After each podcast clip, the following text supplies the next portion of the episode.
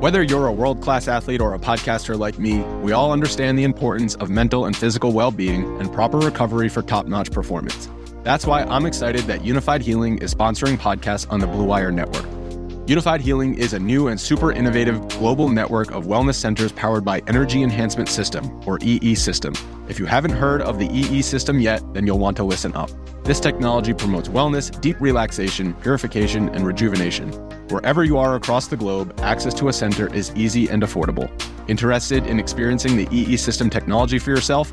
Go to unifydhealing.com slash bluewire to learn more and find a center near you. That's unified, U-N-I-F-Y-D, healing.com slash bluewire. No material or testimonials on the Unifyd Healing website are intended to be viewed as medical advice or a substitute for professional medical advice, diagnosis, or treatment. Always seek the advice of your physician or other qualified healthcare provider with any questions you may have regarding a medical condition or treatment and before undertaking a new healthcare regimen, including EE system. This is the Action Network Podcast. And this one is good. All the 10, throwing end zone. Spectacular catch. They're saying it's a catch. Touchdown. You see, most gamblers, when they go to gamble, they go to win. Oh my God, that's incredible. Big bank, small bank, I like to make money. All right. That is the ultimate kibosh. You want to bet? and we are underway. Welcome to the Action Network podcast with odds presented by BetMGM. I'm your host, Chris Raybon. This is your week 14 betting preview. And I got my dude, as always, with me, the Prime Minister of Degenerate Nation, Stuckey Stuck. What's going on? How was your week 13?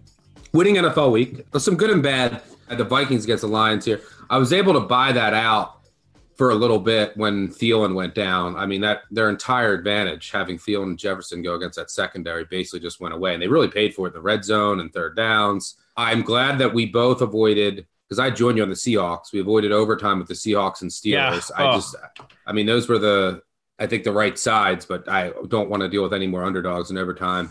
And then I just I ended it I still a winning week, but I ended it on a sour note with the Broncos just turning it over. I mean, a muff punt, turning over three times in Chiefs territory, and then the Bills turning it over two times inside the Pats 20 with zero points to end the game and missed a 30 yard field goal just in crazy conditions. And part of my handicap there was that Mac Jones wasn't going to be able to throw with his arm in those conditions, and then Allen would. Obviously, that came to fruition. I mean, the Patriots have one long run. Other than that, they averaged 3.3 yards per carry. Their success rate was awful. The defense for the Bills was fine, but Allen looked okay throwing the ball. Obviously, there was going to be some wind. I don't know what the Bills were thinking on some of the first down runs that were just never working. The only time they were moving the ball is when they threw the ball on first down. And every time they got down into the red zone, the one time they threw it on first down, they scored a touchdown. They would have these first down runs and just waste downs. And I think it was just awful play calling by the Bills. That was an unfortunate loss. But uh, as Mike Tomlin said last week, Last week was last week. This week was this week. And next, week, will be next week. That was Mike his, Tomlin, uh, by the way, improved to 30 and 8 against the spread as an underdog against the opponent with an equal or better record. So, yeah, he, he was Yeah, gloating a little crazy. bit after that. I like this press conference. I love the false enthusiasm. I'm gonna see if we can make one of you guys quit today. Like, I, I still feel like people still shit on analytics too much because I feel like I don't know what that I think I was kind of a jab at analytics. I don't know, but either way, it was an enjoyable week. I had a pretty good week too. Um, but yeah, let's get on to the next one. And I do feel like, by the way, the Broncos were the right side. I I played them as well. Anytime you can hold the Chiefs to 22 points, um, and you have a plus nine and a half, I think I actually bought up to plus 10. Like you feel good about it. So finished with, yeah, 404 yards to the Chiefs, 267. So I would play that again. But what are you going to do? Yeah, just Teddy Bridgewater's fourth against the spread loss as a road dog, 20 and four now. Let's get into the pod.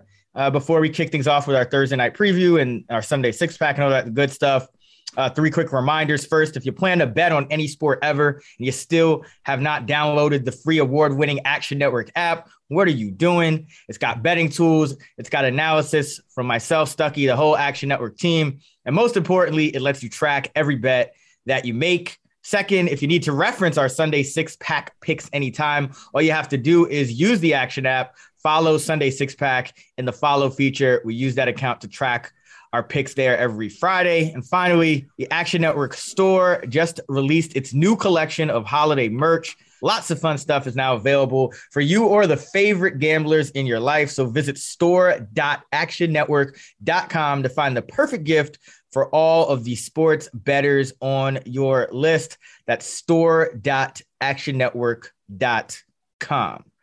All right, let's get to it. Stuck. Let's get you cracking with Thursday Night Football. It's not the best game, but it's the only game tonight. Let's bet Thursday Night Football.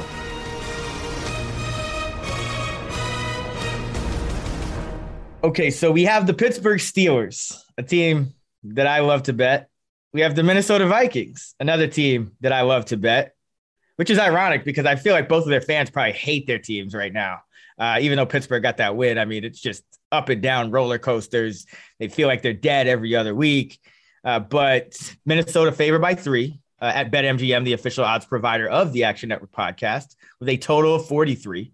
You have Thielen ruled out and, stuck. It's interesting to me because on one side, you have Mike Zimmer coming off a loss, just a heartbreaking, gut wrenching, probably season altering loss to the previously winless Lions. But he's 34 and 17, 67% against the spread in his career off a loss, including 15 and 11 as a favorite. That's 65%. Uh, he's also 16 and 5 against the spread off a multi game losing streak. That's 76%. And then on the other side, you got Mike Tomlin, who's still 39 and 16 with two pushes against the spread as an underdog from week three on. That's 71%. And Mike Zimmer, he's only 3 and 11 against the spread as a favorite uh, from 2020. So I guess the trends kind of still lean toward Tomlin as the dog here. But I, the line is about right to me. I, I do worry about the Vikings without Thielen. So gun to my head, I'd probably take the Steelers. Uh, but what do you think? Without Thielen, it's just you know, and I don't think Dalvin Cook is is playing either. Is that has that been updated? He's got a chance because he did practice on a limited basis. I thought he was going to be out for sure. They were saying it's week to week, but they're at least going through the motions of him, you know, having some limited practices. So he's he hasn't been officially ruled out, at least not as we record this on Wednesday afternoon. Yeah, I don't think he's gonna. I, I don't think he's gonna play. But yeah, just without Thielen, it is a completely different passing attack because you're basically swapping in, you know, KJ Osborn for Adam Thielen.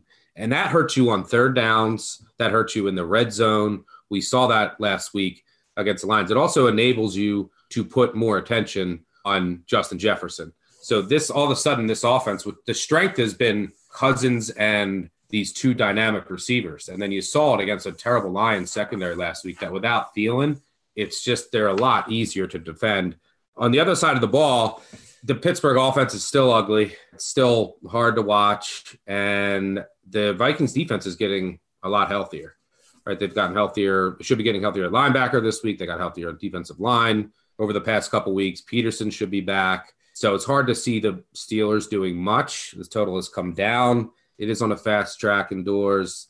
This Steelers offense, I don't see it doing much against the Vikings, and without Thielen, I don't see the Vikings doing much. I would look at, you know, if I had to play this game, I might I would take the under. And then if you can get like a, a free hook, like plus three and a half, minus 110, which isn't out there yet, I wouldn't hate that. Um, these are two desperate teams. Loser of this game is probably out of the playoffs. You know, looking at what are the well, the Steelers, the Steelers are in not they're not in terrible shape if they lose because I personally, and know, a little teaser, but I know we're going to disagree on the Ravens, but I, I think the Bengals are going to lose this week, and I think the Browns are going to lose this week. So the Steelers actually might not be buried yet, but that that's for a that's for the six pack discussion. Yeah, I mean, if they get to six, six, and one, if they lose this game, I mean, the Ravens just need two wins to get to ten, including a home win over this against the home game against the Steelers to close out the year. Yeah.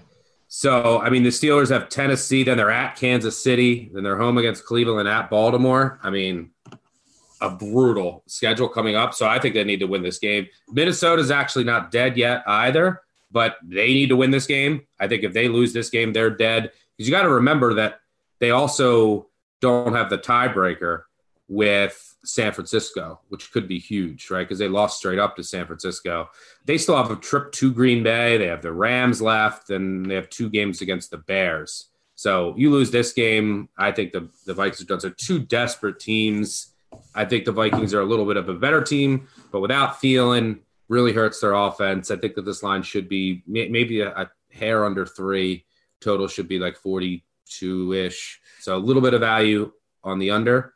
And then I think there's a little bit of value on the Steelers if you can get plus three and a half, minus 110, which I don't necessarily think that we're going to get. So this looks like something, a game that I'll stay away from. I will also, I mean, if you want to get involved and have some action on I wouldn't hate a Steelers teaser. If you wanted to tease the Steelers from three to nine, with some of the teaser options we'll talk about later, I think that's fine, especially at a low, you know, low total, low scoring game. And the Vikings have played every single one of their games except one has been decided by one possession, and that And of was course, it was the Seahawks. three Of course, against the Seahawks. of Um, course, because so that's I- you know, 2021.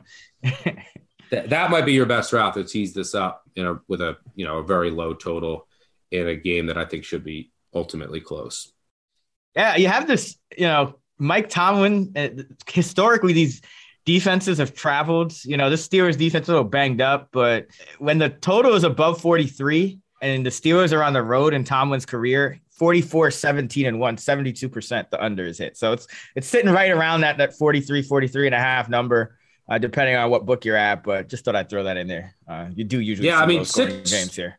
Situationally, also, it, there is a it is a you know I, I think the Steelers are desperate enough that that washes this out, but situationally, this spot favors the Vikings a bit. I mean, they're the I think the better team, small At home. favorite. They're at home on a short week, and they're coming off a devastating, you know, embarrassing loss. Whereas the Steelers are coming off like a hard fought win, huge win against their rival, traveling on a short week in a in a really tough environment. And a you know primetime game in Minnesota will have be very loud and have you know the home field is diminishing with each passing day. But uh, this won't be an easy place to play in.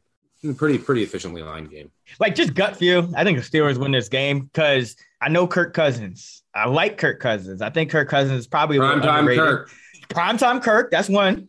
But not only that, you know what Kirk Cousins does when he makes the right read.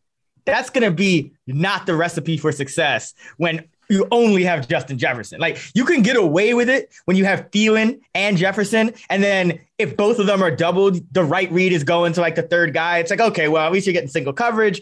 You know, Conklin and Osborn haven't been like the worst third, you know, tight end and third receiver. They've been they've been serviceable, but it's like now you take that away, and like you know, if Cousins moving off Jefferson. It's Osborn, it's Tom, Conklin, it's Dede Westbrook. I mean, eh, it's probably not Dalvin Cook, you know, as a check down. So it's just, it's going to be real frustrating for Vikings fans. Like Vikings fans are probably dreading this game more than Steelers fans are dreading this game, even though the Steelers are the dog here. Like I, I'll tell you that much. My kids want to have a good Christmas. Let's move on to the six pack. Let's do it. Let's get into the week 14 Sunday six pack, courtesy of our friends at Athletic Brewing Company. Thirsty for action? Let's crack open the Sunday six pack.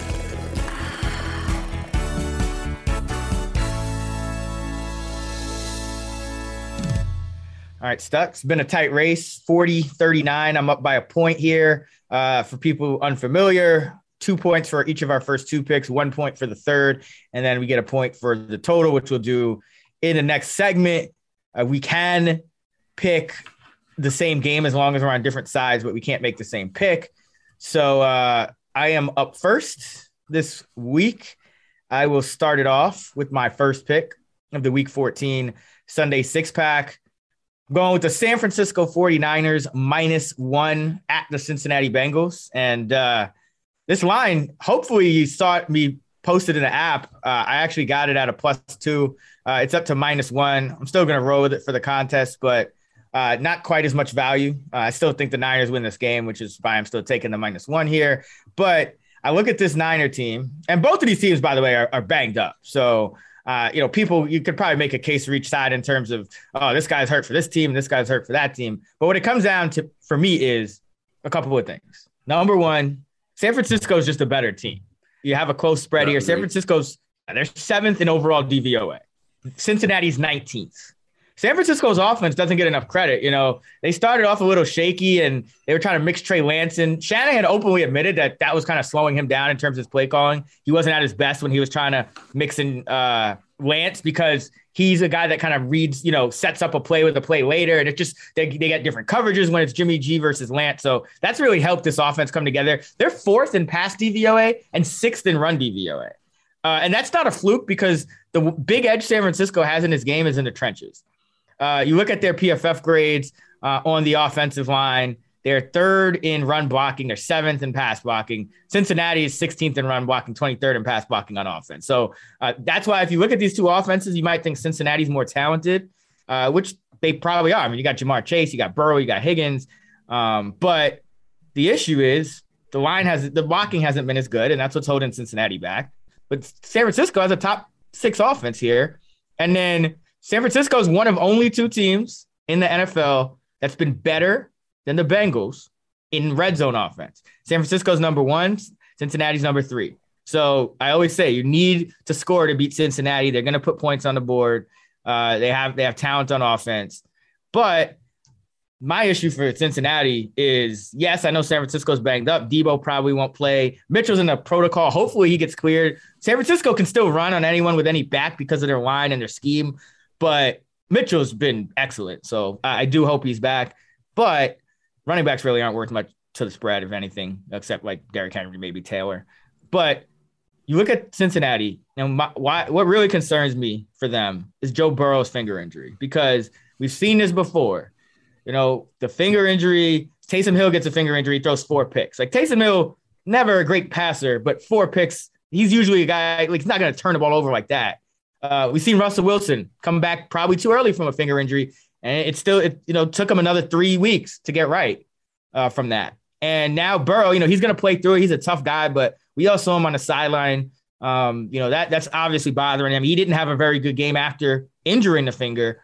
And on top of that, T. Higgins isn't practicing. That's big because that's he's been he's been more productive than Ja'Marr Chase lately, and he's allowed you know defenses are kind of zeroing in on Chase. He's allowed the Bengals to still be productive despite their propensity to turn the ball over, despite their kind of shaky to below average blocking. Um, so he's a he would be a big loss if he's not close to 100 percent or is out and then Joe Mixon's also not practicing. I think he's going to be all right, but I think it's going to be an ugly practice week for the Bengals, even though they're at home. San Francisco's the more physical team. It's December football against the injured Bengals team. Yeah, give me the Niners minus one.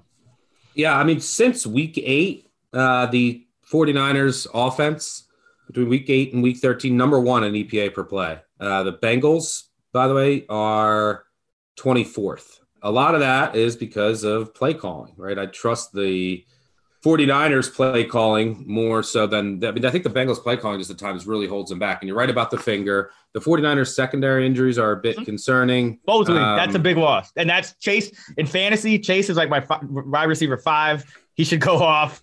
Uh, that's a big loss. And that's why I say the Niners probably going to have to throw it a little bit to win this game.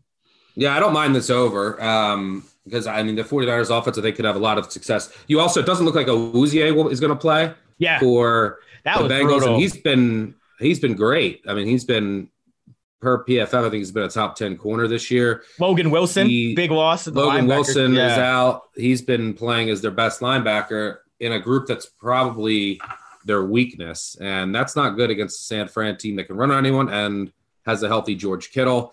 The other really, you know, the other talented piece that gets kind of gets pressure.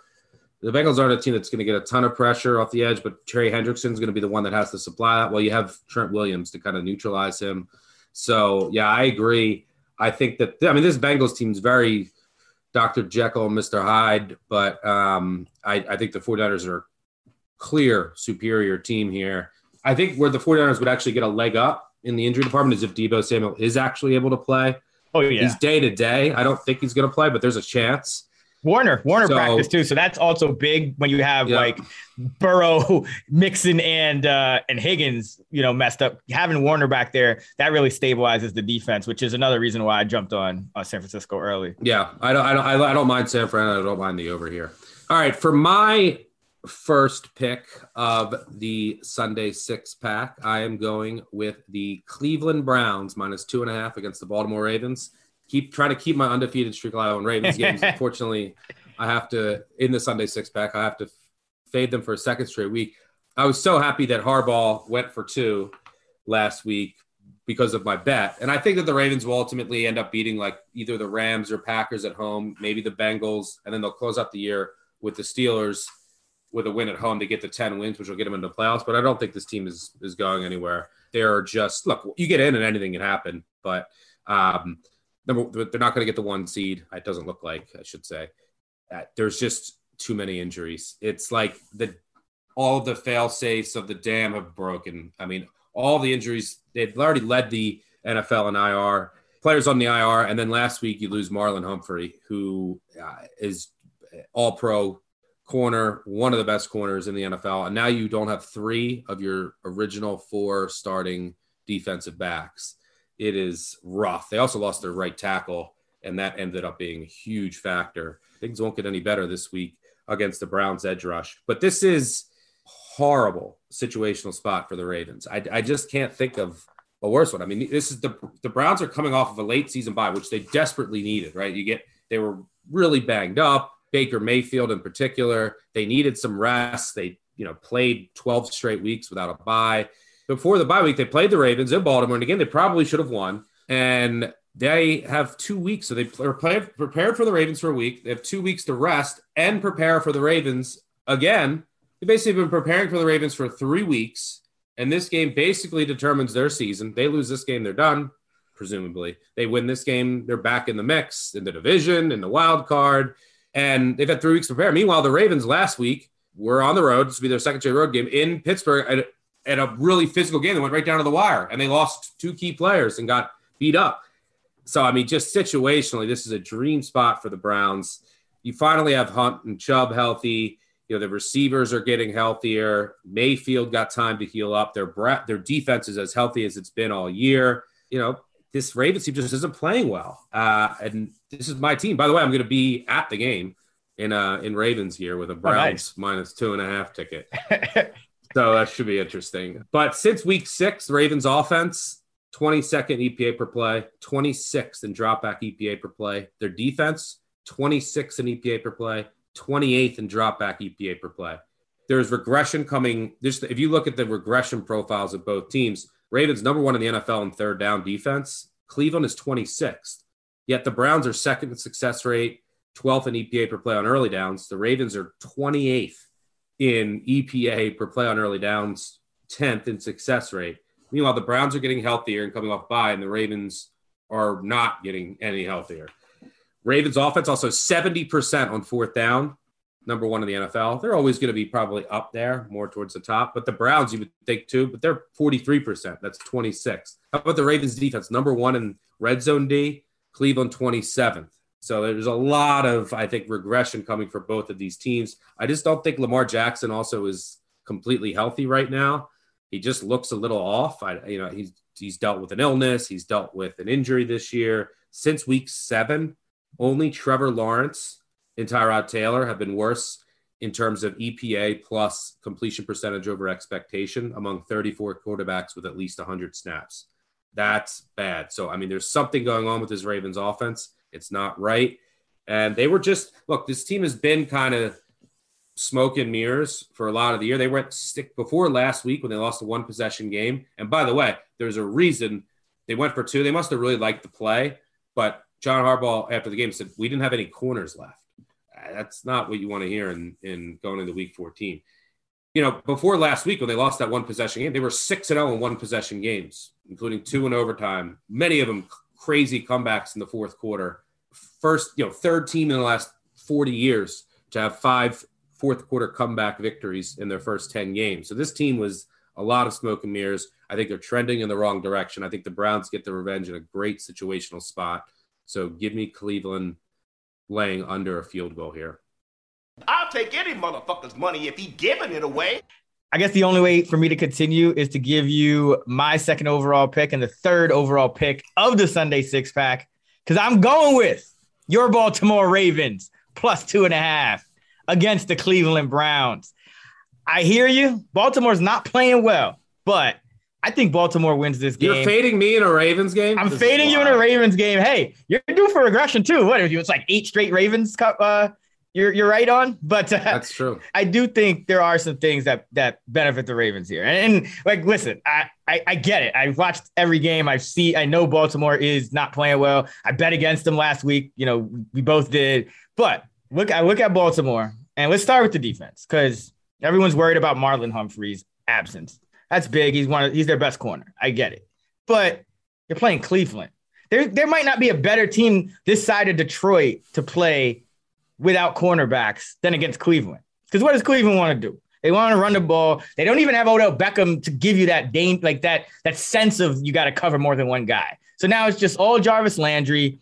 Uh, so and like you can you can take care of that because Cleveland. It's not like Jarvis Landry's going deep every play or anything like that. No, you could. They could have Schwartz back this week. You could have Higgins Oh, activated. come on. Anthony Schwartz and both of these guys have been healthy scratches. Like those, like, all right, th- those guys aren't consequential receivers. Like, you wouldn't add anything to the spread for Cleveland if those guys played, is what I'm saying. Like, no, those, you're saying potential deep threats to worry about. Like Schwartz will just be Yeah, oh, but I'm saying, like, people, Peoples-Jones. you're gonna single cover now. those dudes regardless, is my point. Like Beckham, it's like you're you might shift safety, like you do things with your safeties. Uh, but all right, let's look at Baltimore scheme. Maybe they play a little more zone now that they don't have corners, but we know Wink Martindale. He's he's plays man and he's gonna play man. Cleveland uh, averages almost a yard more per attempt versus zone than man coverage. So I still think Baltimore's going to play man, and they I still think they can because even if you have Higgins and Schwartz and all those guys healthy, Jamarcus Bradley, whoever, you're going to single cover those guys. So I don't actually think the Humphrey loss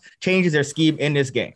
Now, yeah, everyone's like down on the Baltimore defense right now, and yes, we know that third down, red zone does regress to the mean. It's it's hard to continue, but you're still talking about the number one third down defense and the number one red zone defense.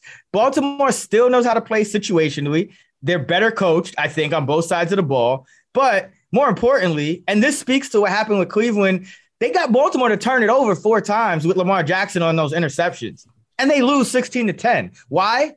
Because Cleveland offensively is terribly situationally. They're 25th on third down and they're 22nd in the red zone. They're also 27th on fourth down in all, on offense. So this Cleveland team, it's like to me, the Cleveland team is kind of smoke and mirrors too. It's like, and I've, I've been wrong on Cleveland. I bet I bet them, you know, I won the bet on them, betting the Bengals against them, but uh, lost the bet on them uh, with New England. They got blown out. But I think this is why they struggle with the situational football. You know, I know they're a little bit healthier, but Baker Mayfield still messed up. Like I'll take Lamar over Baker. Um, th- even this version of Lamar over Baker, who's thrown more, turned it over more than he's had touchdowns over the past six weeks. I'll still take that version of Lamar over Baker. And then the same issues with Cleveland extend to the defensive side of the ball. Situationally, 26 on third down, 27th in the red zone. So Cleveland might have the better metrics, and they might be able to move it up and down the field. Uh, and you might feel good about your, you know, your bet at certain points. But I guarantee you, there's going to be a point where Cleveland just goes and, and just messes this thing up. And then, so let's look at the other side though. Baltimore on offense. I know Baltimore's been struggling lately, but this could be a get right game for for Baltimore. Number one, I don't think Jackson's going to throw four picks again. You know, after they just, they just played him a few weeks ago, but Cleveland runs zone at the fourth highest rate. Uh, we, they're probably going to do that in this game because it's it's hard to play man coverage on the Ravens. Um, really, the Dolphins are the only team I think that's done a truly successful job at that um, this year. Uh, but two yards more per target is Baltimore versus zone than man. And remember, Cleveland zone fourth highest rate, 8.5 versus zone, 6.5 versus man. So you'd like to play man against Baltimore. I don't know if Cleveland does it. That hasn't been their tendency. Uh, and then situationally, Cleveland coming off the bye, but a lot of the value of those like has been bet out lately. You haven't really seen an edge with home teams, home favorites coming off a bye, but we have seen an edge with Harbaugh in these spots. That loss against Pittsburgh was the first time in Harbaugh's career that Baltimore did not cover in a divisional road game from week 10 on, excluding week 17, because a lot of times you're dealing with rest. But from weeks 10 to 16, the Baltimore Ravens under Harbaugh, 11, 1 and 2, 92% against the spread in divisional road games.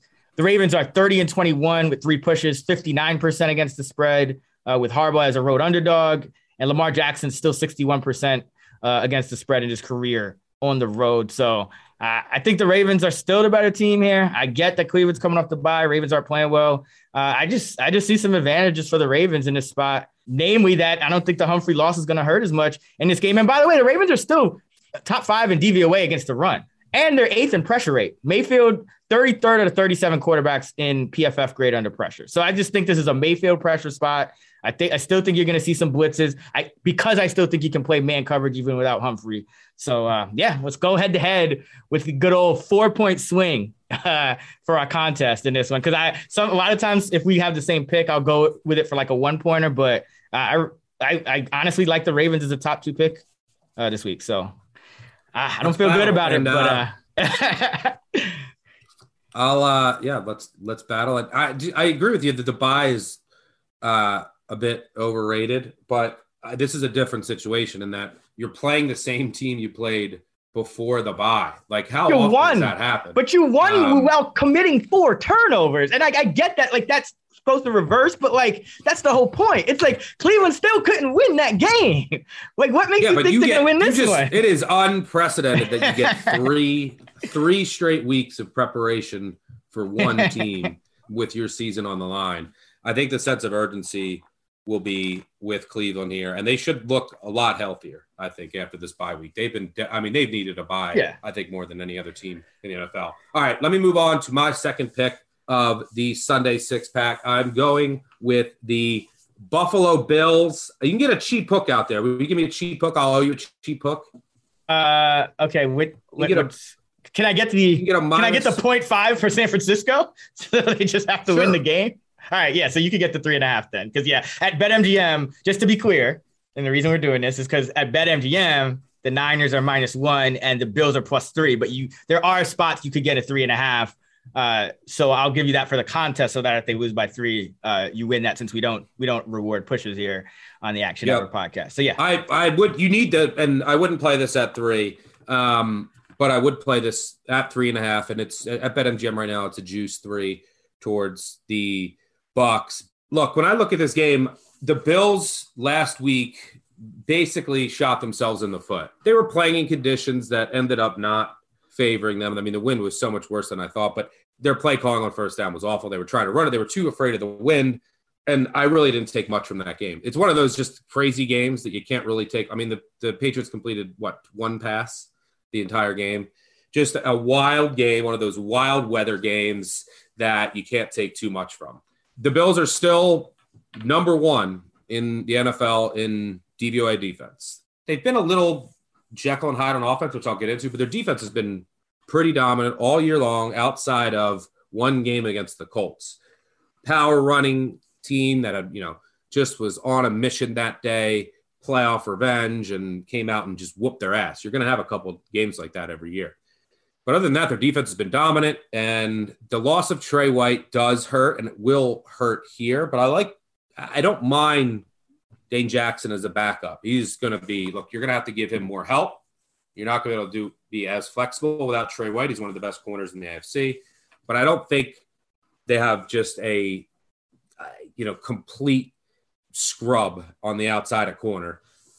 Brady's going to be able to move the ball here, but this isn't a power running team this isn't. I mean, maybe if they if they want to come out and run with Fournette, fine. I mean, yeah, take the ball out of Brady's hands, and but this is like a team that the Bills match up pretty well with, and on the other side of the ball, this is the team that I think after, especially after last week, when the Bills, they're a very smart, mm-hmm. analytically driven staff, one of the best staffs in the entire NFL. I think they shit the bed last week. Oh but yeah. After seeing them fail trying to run on first downs and run on first downs. You've seen them make drastic corrections on a week to week basis after a loss. I don't think you see them try to run once here. And you're not going to be able to run on Tampa. Tampa's secondary dealing with some injuries. You know, they've dealt with they've been shuffling in guys in and out. All your Jamel Dean's in concussion protocol. But I think Josh Allen can attack this secondary. I, I just think this is a great matchup for the Bills, especially if you're getting the hook here. I still think the Bills, I still the Bills power rated as the second best team in the NFL. I would take them plus three and a half against anybody on any field, anytime. They are completely desperate for this win. And it's a team that, you know, you look at their record and you say, look, they're seven and five. Why why is their offense so much different than last year? Well, Josh Allen's accuracy has regressed a little bit he's looked pretty good though the past couple weeks. I mean, even in even look made some great throws in 50 mile an hour wind gusts, but had his probably his best game of the year against the Saints. But they've also dealt with a lot of other issues. They had, you know, Spencer Brown, their right tackle, Jon Feliciano, who I think will be back this week. They've only played in two games together, and they put up 31 and 38 points against the Chiefs and the Titans.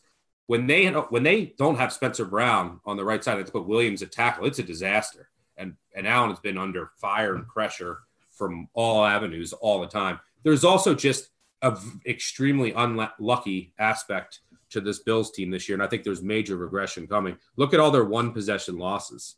What are they? One in five in one possession games this year. So they've been right there. Their EPAs per penalties lost, their EPAs per turnovers lost. So all their penalties and turnovers have come in like just so such critical times. Variance, fluky. How about their fourth down offense? 33%. I mean, so there is just a lot of things on this offense that I think have been unlucky. Spencer Brown now back at right tackle. Wide receivers are now healthier. I mean, Beasley was dealing with some issues, and I think they just come out and throw, and Allen can attack this secondary, which has just been trying to find its continuity all year. Desperate Bills team off a loss, needing a win. Bucks just kind of, I mean, they they obviously are still going to have incentive to win every game, but they're sitting pretty, right? They're they're winning the division. Did they clinch? Did they clinch the division already? If they beat the Bills, they probably don't lose again all year. I mean, they have Carolina, they have the Jets. Like this is it's a pretty yeah. doable schedule for the Bucks. Yeah, so they're kind of like fat and happy and kind of relaxed here. And this is an out of conference game against the Bills. Do they? I don't think they really show everything. I think the Bills come out with their hair on fire, with a great game plan, well prepared. Can Brady lead them back at the end and Bucks win by a field goal? And then the loss of Tre White hurts, sure. Um, but I think the Bills are going to win this game. I still trust them, but I do need the hook. You can get a plus three and a half out there for minus 115, which is fine. So give me the Bills. Let's circle the wagons. Yeah, I have this at three, so I can't fault you for taking it with the hook. The one thing that worries me, I, I, do think, you know, Tampa Bay's run defense doesn't matter as much against the Bills. At least it shouldn't, because the Bills shouldn't want to run here. I think both offenses will have success. My worry is Tampa Bay at home has been even better offensively. That's when they've been at their best. And I really am worried about the loss of Tre White because not just his skills, but look at the Bills starting corners with uh what is it, Johnson Wallace and uh what's it, Dane Jackson. None of those guys weighs more than 192 pounds. Now, that's going to be tough going against Mike Evans, Chris Godwin, who's one of the bigger slots, uh, and now Breshad Perriman is starting outside. He's a big guy as well. But more importantly, as you kind of alluded to, without Tre White, you're going to have to give your corners help on Evans, especially on Godwin, who just went straight nuclear last week. But what does that do? That takes away from the Bills tight end defense because the Bills, remember, they're they're every year you can pretty much bank on them being top five against the tight end. Like they are excellent against the tight end because of their two safeties. But if those guys have to give help, now what are you doing with Rob Gronkowski? Because that normally would be an advantage for the Bills. You know, one of the better tight end defenses, best tight end defenses in the league. Uh, so I just worry that they're going to be able to get exploited on defense. So it really is going to be a shootout. Um, so yeah, with the hook, I, I don't hate it, but uh, it's I, I, I worry about their margin for error. Like if if they don't convert like one of their red zone trips or something like that, uh, it might be rough out there because I the Bucks. I think the Bucks are going to be able to throw on this team just because of the uh, the size advantage they're going to have at pretty much every receiving position. So, um, yeah, that's kind of where I'm at with this one. Uh, for my third and the fifth overall pick of the Week 14 Sunday six pack, I am holding my nose and betting against the Green Bay Packers with the Chicago Bears plus 12 and a half in Lambeau. No one's going to be on this. I mean, I think something like 81% of the bets, 97% of the money is on the Packers here. Is it who's too- starting at quarterback? That's all I need to know. I, Justin Fields. Justin Fields. Justin Fields has He's been confirmed. Yep, he's starting. As we record this on Wednesday, the reports are that Justin Fields will start this Sunday night game. Uh, I will have a write up on this, but listen, it's ugly this is not for everybody, but this is what we do here. I looked up and down the slate, and this is the third best pick that we picked here. And Green Bay has played 12 games this year. They've been great. Well, they have two losses against the spread. They're 10 and 2 against the spread. They played 12 games this year. Through only three of them have ended with Green Bay winning by 13 or more points. Three of them. Okay. Chicago has played 12 games this year. There's four and eight. We know how bad they've been. Only three times all year have they lost by 13 or more points. So this is just too many points, it, especially the total for this game is around 43 and a half. Uh, late season divisional game. We know those tend to be tight. You're in Lambeau, you know, cold weather game.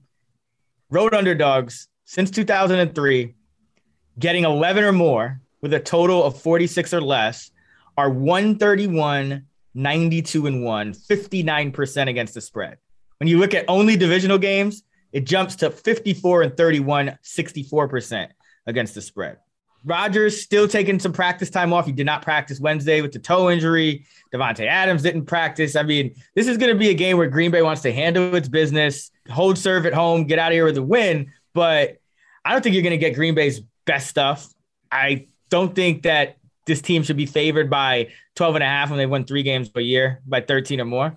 Uh, and same thing with Chicago. And I think Justin Fields, listen, it's been ugly earlier on, but I think he's kind of turned a corner in terms of understanding when to scramble. He rarely scrambled in his first few starts, uh, but in the last few, he scrambled a lot more. If they're going to play him, that means he's good to go. Uh, I don't think they would risk any type of injury here. So I'm banking on him being able to to run around a little bit. Uh, I know Green Bay looks like they might even get Jaire Alexander back, although without Allen Robinson, I don't think it's as big of a deal. I mean, you know, I don't think Allen Robinson is going to play anyway, but uh, I just think the Bears are going to be able to run it with Montgomery, keep it within, you know, maybe maybe they lose by 11 again, kind of like they did to the Cardinals, but that's that kind of shows you, you know, you had this Cardinals game. Cardinals, one of the, if not the best team in the NFL right now. Uh, it ends on 11. Maybe you get a backdoor with Fields here. You know, I trust him a little more than Dalton. So uh, just too many points here when both of these teams have only done this in 25% uh, of their games. So give me the Bears plus 12 and a half at the Packers. Yeah, I think that this yeah this line is too high, so I agree with you, and I'm not surprised that the Packers off by how much they've been covering and yeah how bad the Bears have been. That it is too high. You're you're paying a tax on the Packers here, so I agree. I, I probably will join you on the Bears. It's in a dead zone right now. Mm-hmm. Maybe I want to see if we can maybe get to 13.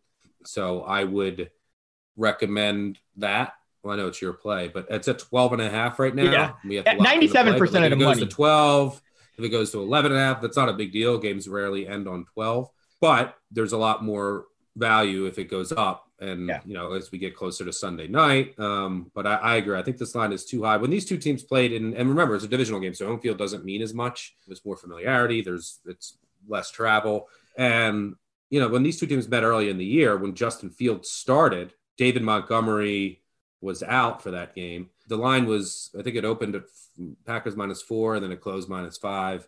And now you're out to 12 and a half. You know, the Packers have been good, but they've been, yeah, they were at that time, they were four and one, and the Bears were two and three. So you made some adjustments. I think that this line should be probably around 10. So I think I do agree that the value is with the Bears. And in that game, the Packers won 24 to 14. There were some questionable calls um, made against the Bears. There was a third, a fourth and four free play, third and four free play, but they didn't call the offsides, clear offsides, and Fields just thought it was a free play. By the way, that happened to the Bills and they didn't call it on the Patriots. Fields just threw it up as he should because it's a free play and it was picked in the end zone. Uh, but in that game, the Packers ended up scoring late, a touchdown late, and then Aaron Rodgers, you know, talk shit, said I own you. So don't don't sleep on that. The locker room, these are still professionals for the Bears, right? Who are we are we own you, we own you. I think that they'll be fired up for this game. Packers kind of sitting nice and fat and happy, and they've covered so much that they're definitely overvalued here. But in that game with Fields and Robinson not playing, the Bears were in it. Yeah. You know, it was the yardage was 323 to 277. So I think that they can move the ball on the ground. The only turnover in the game was that pick that was on the free play. So um, yeah, I agree with you.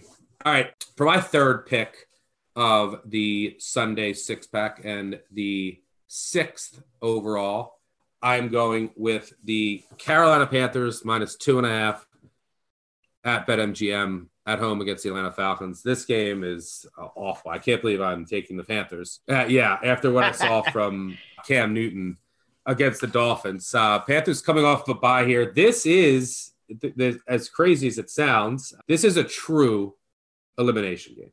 Um, I can't believe the Falcons are like even in that discussion, but with an extra wild card right now, they are what one game out of the final wild card spot. Yeah. That's insane. So the loser of this game goes to five and eight. Good night, you're done. Um, winner goes to six and seven and has a shot. You know, the Panthers, Cam Newton looked terrific, and there's no two ways about it. He couldn't throw the ball, but I think against this Falcon, I just think this Falcons team is terrible. I make this line four. This Falcons team, again, still from a DVOA perspective, they're dead last in the NFL. And even if you look at weighted DVOA, which weights recent results, they're still bottom five. I mean, they're all been awful all year. Here are their wins, right? They got how they have five wins. I think their estimated wins are like two and a half.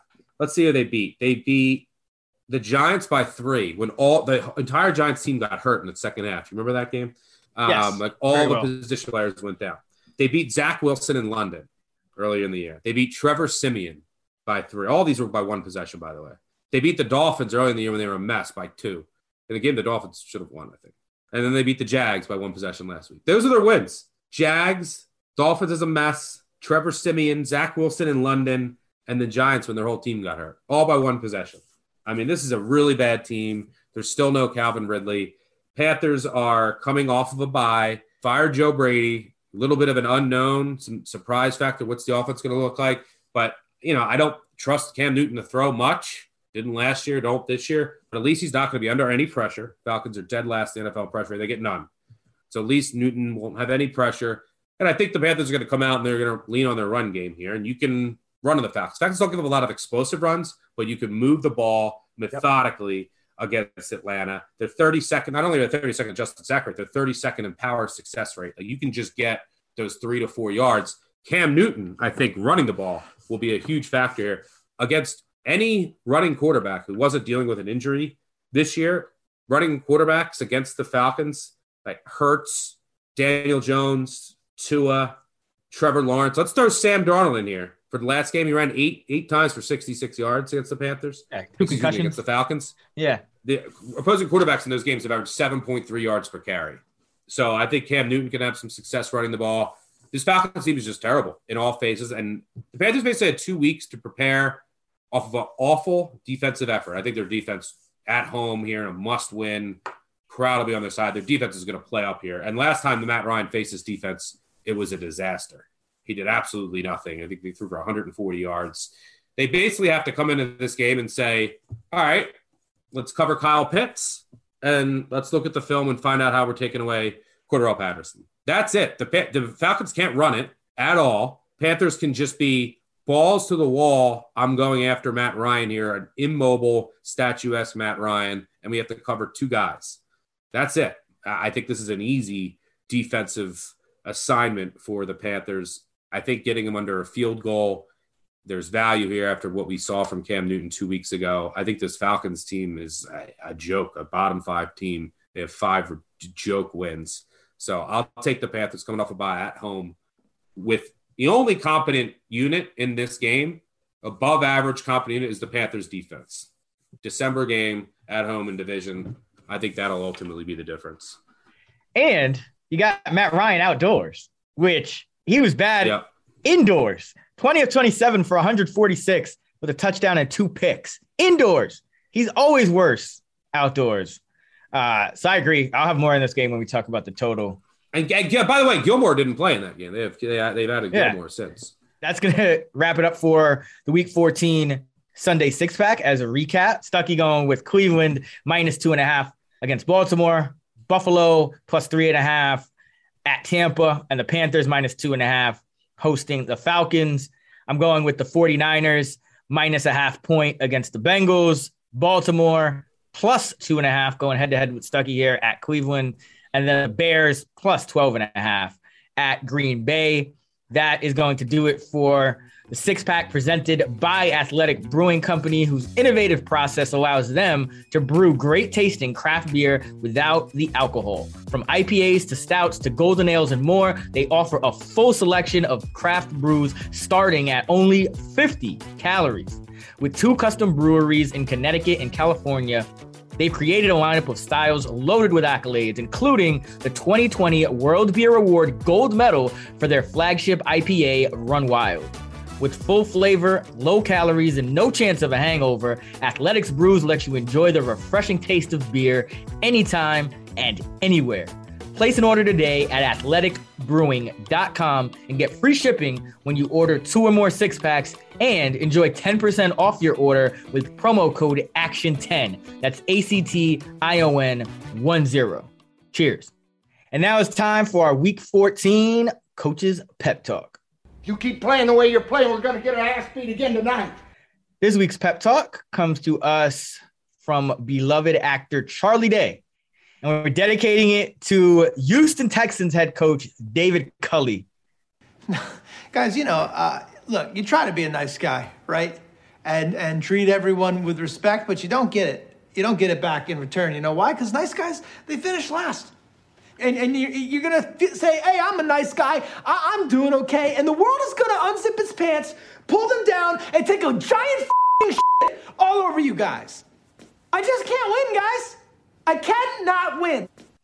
I don't know, Stuck, if you've ever seen Culley on the sidelines. I w- wouldn't imagine you'd be watching a lot of Texans games, but uh, I don't know. This dude just just looks like a nice guy, you know, just just a nice guy. Clothes probably a size too big. I think he should size down. We're not doing that whole baggy thing. I think kind of went out with the 90s, so got shut out last week. They scored three points in, in two games against the Colts. Now they play the Seahawks, who somehow are probably still alive as well. So yeah, dedicating this one to David Culley, man. Go out there and stop being so nice. All right. Now it's time for our favorite total of the week. Start us off with the total. Yeah, I'm gonna go. You just mentioned David Culley. Uh, this one is ugly, but I'm gonna go with the Texans Seahawks over 42 at BetMGM. Wait, wait, wait. So you essentially mean the Seahawks over 42? I think that well, I think that the Seahawks can get to 31, um, and Here's the, the competent offenses that the Texans have faced this year. The Browns got to 31. The Bills got to 40.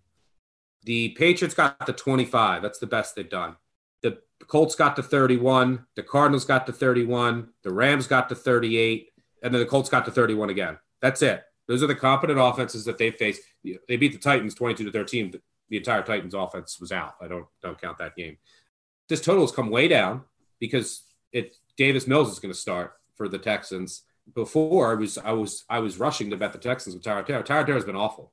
Whatever the numbers earlier, I don't know what is going on with him or or what, but he's been the worst quarterback in the NFL by any, metric over the past five to six weeks. Not like he has a ton of help, but I don't think it's a big drop off from what we've seen to Tyrod Taylor. Davis Mills didn't play since October, late October. Actually got in a game last week. wasn't effective, but actually got some live game reps. I think that this number one, the Seahawks offense. I would look. My total last week was the Seahawks 49ers over. The Seahawks offense, I think, is going to put up points the rest of the year. This is a team. I think Russell Wilson looked a little healthier last week. Now he's at that eight week mark. That's when they said he's going to be healthy originally, and he came back way too soon. I think. But this is a Seahawks offense that, if you look at their early down EPA, their early down success rate, it is very good. And then on third and fourth downs, they've been they're 31st in the league. Only the Lions have been worse on offense. So there was some regression coming for this offense. Russell Wilson healthier. Hey, also, Pete Carroll, I guess, just said, fuck it, nothing to lose. Let's start doing crazy shit last week, right? Fake punt, went for it another fourth down. He went for it on fourth and one at the five up seven. When does he ever do that? Um, and by the way, that game, the the Seahawks, they should have scored about what 14 more points because yep. of Gerald Everett drops at the one that got picked. So I think this offense is going to start to roll and it's going to start they're going to start to be just more aggressive and like an F it we have nothing to lose mentality. On the other side, I think the Seahawks defense is terrible and they have been running extremely well. Like they I mean, you look they're fourth in red zone D, fifth in scoring D, but they're 29th in EPA per play and 31st in success rate on early downs. So this team is just getting very lucky on third and fourth downs, very lucky in the red zone. They're getting opportune turnovers. and the and the Seahawks offense is different. So this is one of the reasons I had the over in the Seahawks 49ers game last week. And and by the way, the Seahawks get 31st in EPA per play and 31st in success rate on late downs. That's worse than the the Texans offense, by the way. So I think the Seahawks can get to 31 here, as any competent offense except the Patriots have done. Can the Texans get to 13? I think so. I think the Seahawks defense has a lot of regression coming. With Mills playing also, there's more risk for turnovers. And, you know, I, I think they get to 13. They've gotten to 13 in half of their games. They scored 37, 21, you know, 22 against the Pats at home, 22 against the Rams at home. So I think there's also a chance where the Seahawks blow this open, and then you're getting late some late garbage points too, which we've seen in a couple games. So yeah, I think that this line has come down way too much for a game indoors in December for a Seahawks offense that I think has some regression coming, defense that has some negative regression coming. I think Mills will look a little better this week. They can put two touchdowns on the board, whether it's late in a blowout or one early, one late. I think that there's a good chance this this goes to, you know, hits 44 or 45 points with ease. I think 42 is way too low. Seahawks also without Jamal Adams now. He's been placed on IR, so he's out. For, he's done for the year. Uh, it looks like yeah. not good for their defense. I almost wonder though. I mean, you kind of hit it. Seahawks probably going to get to 31. Texans have struggled to get past 13. Do you, do you also like the Seahawks here, or is just more of just like a tease piece? Yeah, I don't mind teasing the Seahawks. I make the line right on, but if I had to pick a side, um, I, I do think that there's enormous. Like I could see the Seahawks winning this game, like you know, being up 31-17 late, and then giving up a backdoor touchdown or something. I do think there's a lot of regression coming for the Seahawks defense. They've just been really lucky in the red zone and the scoring department, and you're going to see, I think, that start to turn around towards the end of the year while the offense starts to translate yards and early down success into points and late down success. So um, I personally make the line. Let me check. It's 7.9. So I'm not rushing to lay seven and a half on the road, but um, if you know if I had a bet, I think the Seahawks probably cover more times than not, but I prefer the over. All right, for my favorite total of the week, I'm going Panthers, Falcons under 42 and a half. I don't even have to say much because you kind of weighed out already uh, how this game's going to turn out. But I, I'll just kind of tell you what's going on in Carolina, as you alluded to. They fired their offensive coordinator over the bye week, Joe Brady. Why did they do that? Philosophical differences. Matt Rhule wants to run, quote, 33 to 39 times per game. That is perfect for an under because the reason the Falcons would give up overs is because they're dead last in pressure rate. Well, it doesn't matter how much pressure they're getting if Carolina doesn't want to throw the ball, and half the time they throw the ball, it's really just like Cam Newton's probably just going to scramble out of there anyway. So that's great on one side of it. Then on the other side of it, you have Carolina that is top two in pressure rate on defense. So they're going to get all of the pressure on Atlanta, who has no receivers, and I'm including Kyle Pitts in this, has no receivers that are going to be able to consistently uncover from this Carolina secondary that's just can lock up. You know, they can play man and blitz if they want. Uh, they could sit back, but either way, they're going to lock up. So this first matchup was indoors in Atlanta. Atlanta had the home field advantage. Matt Ryan completes 20 of 27 passes. That sounds good, right? 146 yards, one touchdown, two interceptions. He also gets sacked three times. Kyle Pitts, six targets, two catches, 13 yards. So Tajae Sharpe was the leading receiver. It wasn't Kyle Pitts, it wasn't even Cordarrelle Patterson. Russell Gage, you might say, okay, Falcons could get some things going with Russell Gage, right? Last week, 11 catches, 130 yards on 12 targets brilliant against Tampa Bay. Keep, kept them in that game for a little while.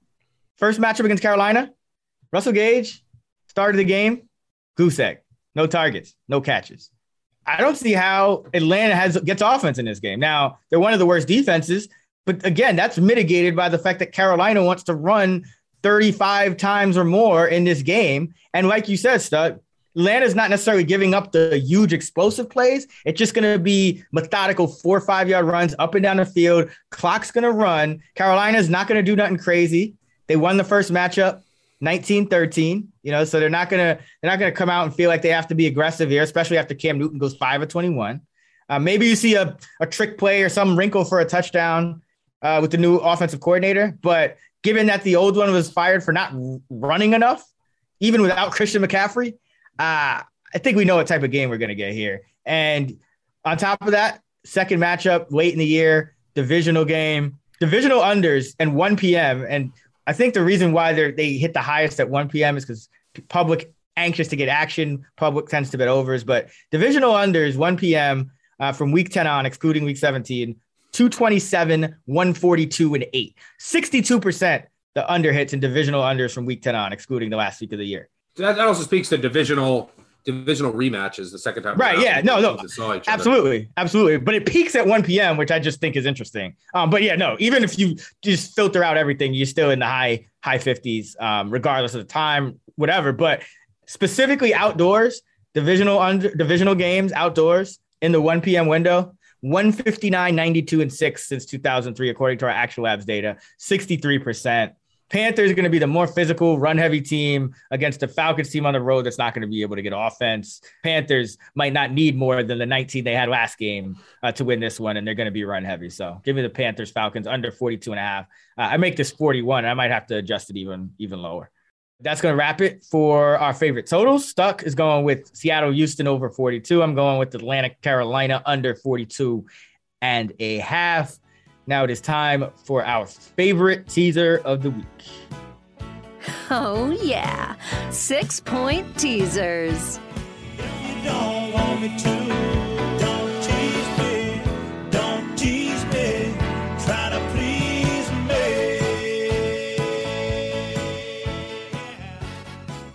For those not familiar, the standard is six points to add to two or more bets. So six point teaser. That's what we do here on the pod. Stuckey has a lot of great content out about which key numbers to tease through and what he's kind of looking for in order to get in a sustained edge on the books with these things. You can Google Stuckey teasers or search actionnetwork.com for that content. Stuck, uh, both of our teasers hit last week. Where are you going with your teaser for week 14?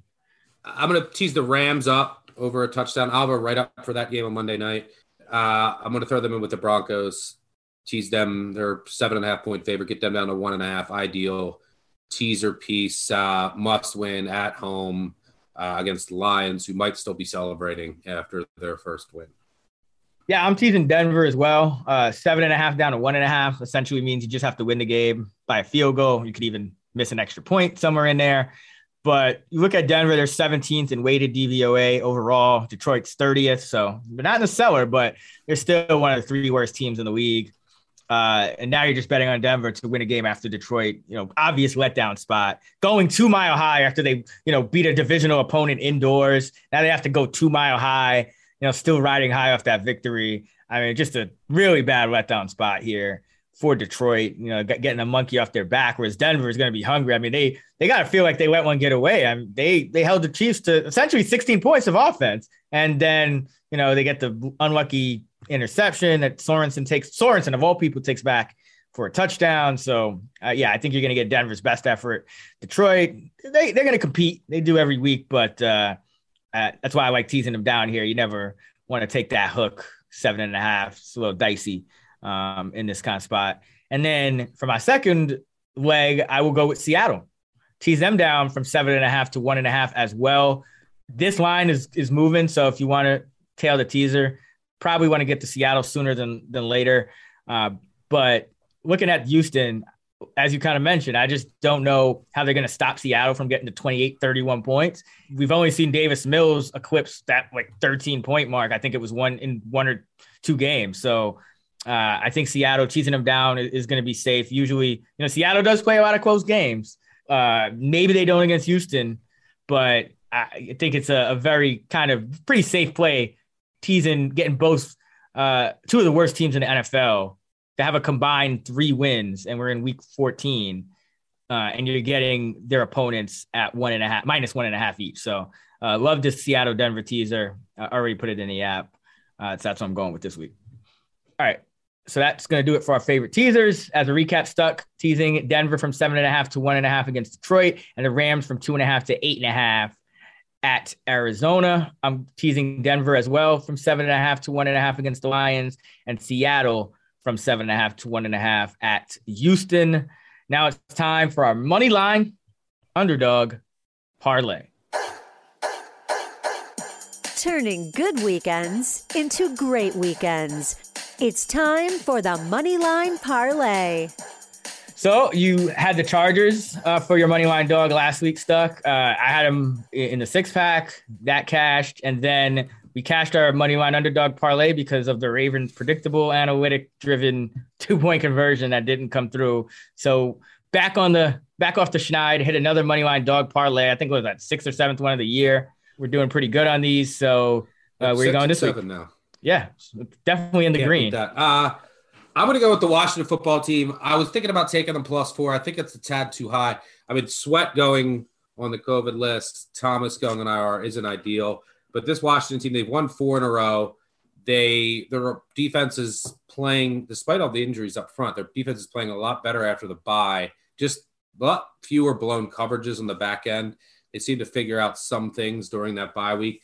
And Heinicke, I mean, what can you say? I mean, since week seven, he's top five in EPA plus completion percentage over expectation composite. He's like a high risk quarterback. He's going to make some throws that make you go at times, and then sometimes they'll work out. So I think that that's good for uh, a, a money line underdog here in a must win home division game. You know, in a slow track, which I think favors Washington here to kind of slow down Dallas. I think there's still some regression coming for this Dallas defense on third downs. They're holding teams at 31% on, uh, you know, with turnovers. Their defensive success has been tied yeah, a lot to turnovers and interceptions that they've been able to force. So, yeah, I think that Washington, give me a little bit of Heinicke magic. They could be in this game divisional game outdoors in December for their season. Team just riding high with some magic, um, winning by two the past two weeks. It'll come to an end soon, but uh, let's let's give Washington a try here and uh, hope for some Heinicke magic.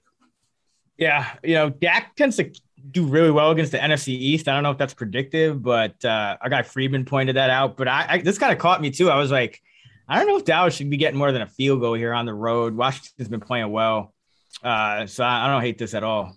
Uh, yeah, but Dallas is getting healthier too, which is like you know they're going to be getting Lawrence. They got Lawrence back. It looks like Gregory's going to come back. Their defensive tackle Gallimore's coming back. Their offensive line finally is fully intact. Um, but Pollard didn't practice today, so maybe they come out and sometimes the Dallas is dumb. They just hand it to Zeke a lot. So yeah, it is. Uh, Dallas getting healthier. Washington has more injury concerns, but home divisional dog, high variance Heinicke. Let's hope the Washington Magic continues. For my money line underdog pick for Week 14, I am going with the New York Football Jets, Gang Green, plus 190 at home against the New Orleans Saints. Guess which team has more wins over the last six weeks? The Jets or the Saints? It's the Jets. They have two. Saints have one. Guess guess which team has more wins in the last five games? Jets or the Saints? It's the Jets. They have one. The Saints have none. The Saints team is looks they're just dead in the water. Like I, I wouldn't be surprised if this game gives them a lot more trouble than we think. You got Taysom Hill dealing with an injury, but yeah, he's gonna get the start. Uh, he's liable to turn the ball over, as we saw with the four picks. Deonte Harris, who has been the Saints' best receiver, and I'm not joking when I say that. You look at yards per route run versus man versus zone. Uh, he only plays about 50% of the snaps, but he's been their best receiver uh, on a yards per route basis. He's suspended. Uh, Ramczyk's still not practicing. Armstead did have a limited practice, but Zach Wilson's looking a little better uh, as of late. Elijah Moore is really coming into his own. Uh, that should be a fun matchup between him and Lattimore. But this Saints team, they just can't buy a win right now. Like, you know, their defense is solid. I don't think their run defense will, will matter. You know, their excellent run defense will matter a lot against this Jets team. It's not like the Jets are going to run the ball on you uh, with a high level of success. So I just think it comes down to weird, fluky things. And the Saints, you know, a team that usually plays indoors, but yet has lost three of its last five at home, including a loss to the Falcons at home. If you can lose to the Falcons at home, you can lose to the Jets on the road. Uh, but the Saints have lost three of the last five at home. Uh, you know, on the road, they have not won a game since beating the Seahawks with Geno Smith. Uh, and they did that by a slim margin of 13 to 10. So I just think this is going to be a struggle for the Saints. You know, maybe they get a player or two back that's been injured, but I don't think this is going to be an easy game late in the year for a Jets team that their season's already been over. So they're just kind of playing, you know, nice and loose, you know, getting some good special teams plays here. I just think this could be one of them. You look up on red zone and it's like, oh, we're in the fourth quarter and the Jets are winning 13 to 7. And you're like, what? Uh, so give me the Jets plus 190 uh, hosting the Saints here. Yep, I don't hate it. Elijah Moore dealing with a quad, so hopefully he does play. But um, yeah, I uh, I can see the Jets winning this game. The Saints might be done. All right. So you take Washington plus 160 against Dallas and the Jets plus 190 against the Saints, and you have a payout of 6.5x. A $100 bet returns $754, uh, according to the Action Network Parlay Calculator, which you can find at actionnetwork.com or in the free award winning Action Network app. So our money line underdog parlay for this week Washington plus 160, Jets plus 190. The Action Network podcast is proudly presented by BetMGM. And to celebrate the 2021 NFL season, BetMGM is offering a great sign up offer for our listeners a $1,000 risk free first bet. You just open an account at BetMGM and make your first deposit. Then make your first bet. If that bet wins, the money is yours. And if your bet doesn't win, BetMGM will refund you in free bets up to $1,000. It's that simple. To get started, just click on the link in this episode description. BetMGM has been a great podcast partner, and they've got all the best features for NFL betting, like live betting and daily odds boosts. Plus, BetMGM is compatible with our BetSync technology, so when you place a wager at BetMGM, that bet can automatically be tracked in your Action app. So open an account today and make your first bet risk-free up to $1,000. Just click on the link in this episode description to get started. Must be 21 or older and physically located in Michigan, New Jersey, Colorado, Indiana, West Virginia, Iowa, Virginia, Tennessee, Nevada, or Pennsylvania. Please gamble responsibly.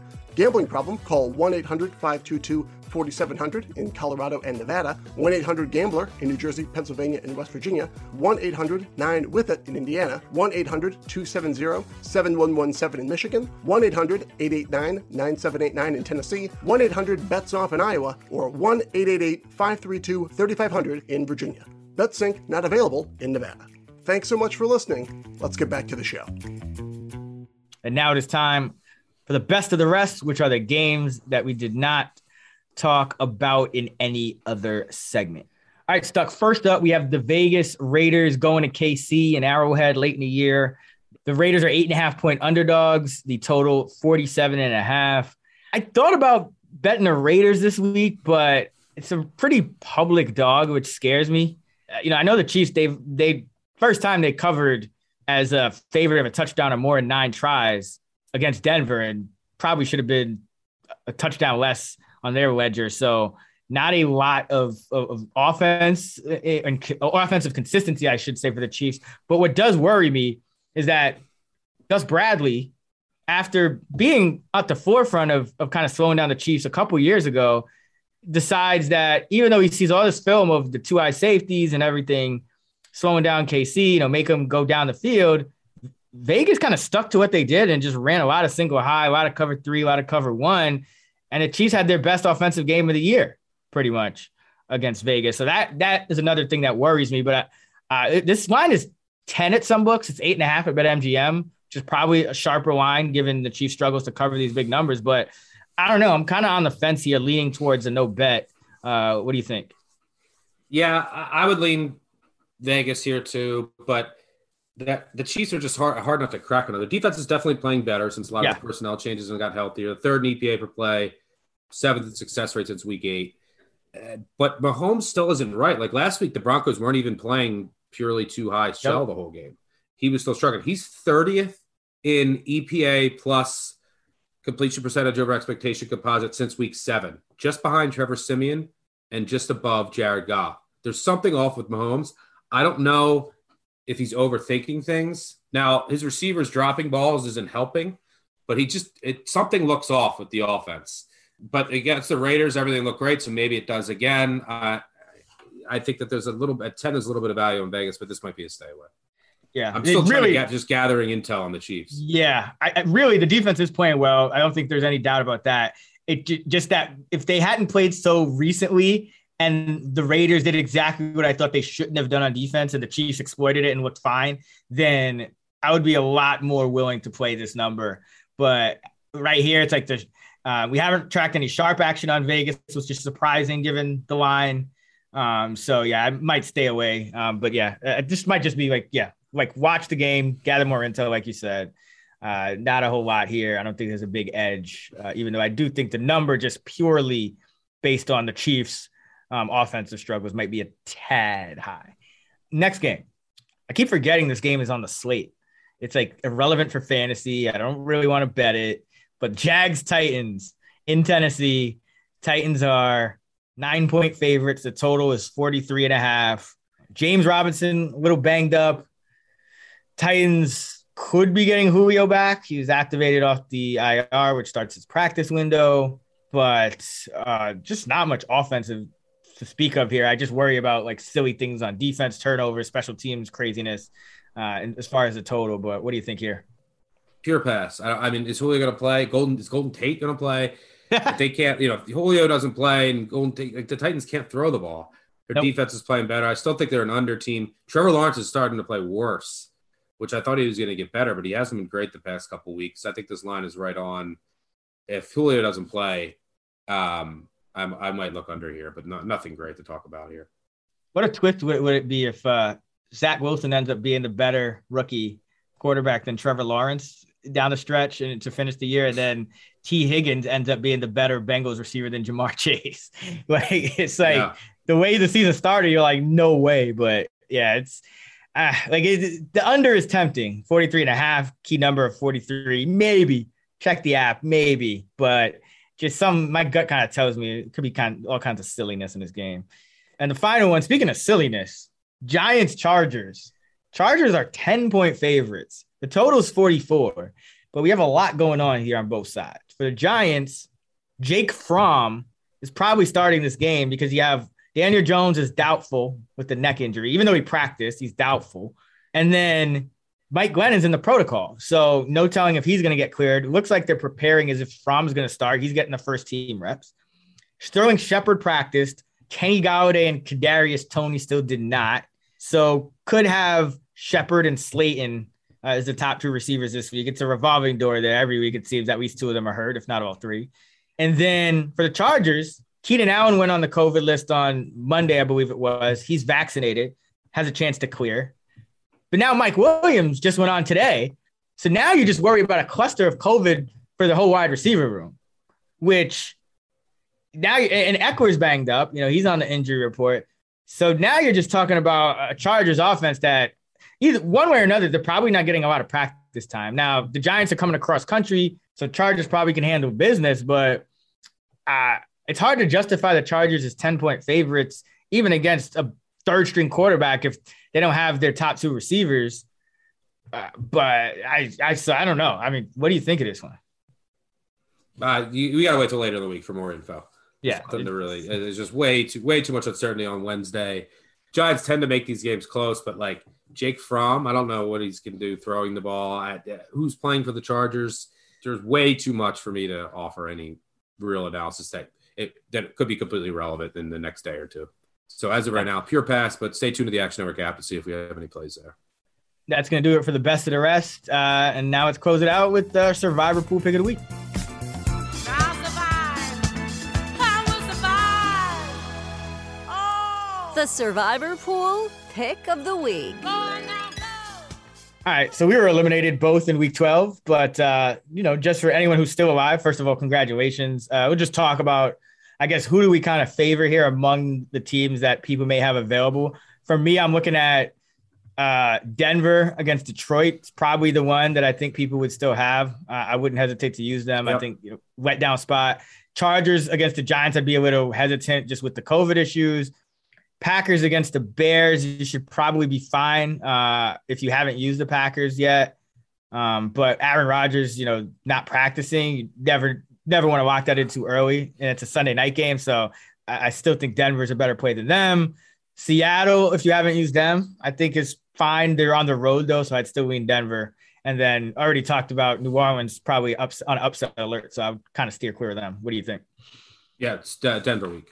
Okay, that's gonna do it for the Action Network podcast with odds presented by BetMGM and the six pack courtesy of Athletic Brewing Company. As a reminder, you can follow all of our picks on the award winning Action Network app. Just search for the Sunday six pack in the Action Network app's follow feature. You can find Stuck on Twitter at Stuckey2. You can find me at Chris Raybon, and you can find us at those same handles in the award winning Action Network app, where you can follow all of our bets and track yours for free. Be sure to check out actionnetwork.com for all of our betting content, including Stuckey's Monday Night Football breakdown and my Sunday Night Football breakdown, our fantasy football rankings and projections, which shout out to my guy Sean Koerner. Him and I finished number one and two at the Fantasy Pros Accuracy contest for week 13. So uh, check those out and be sure to check out fantasylabs.com for our DFS content tools and models. Until next week, let's get this money. Let go.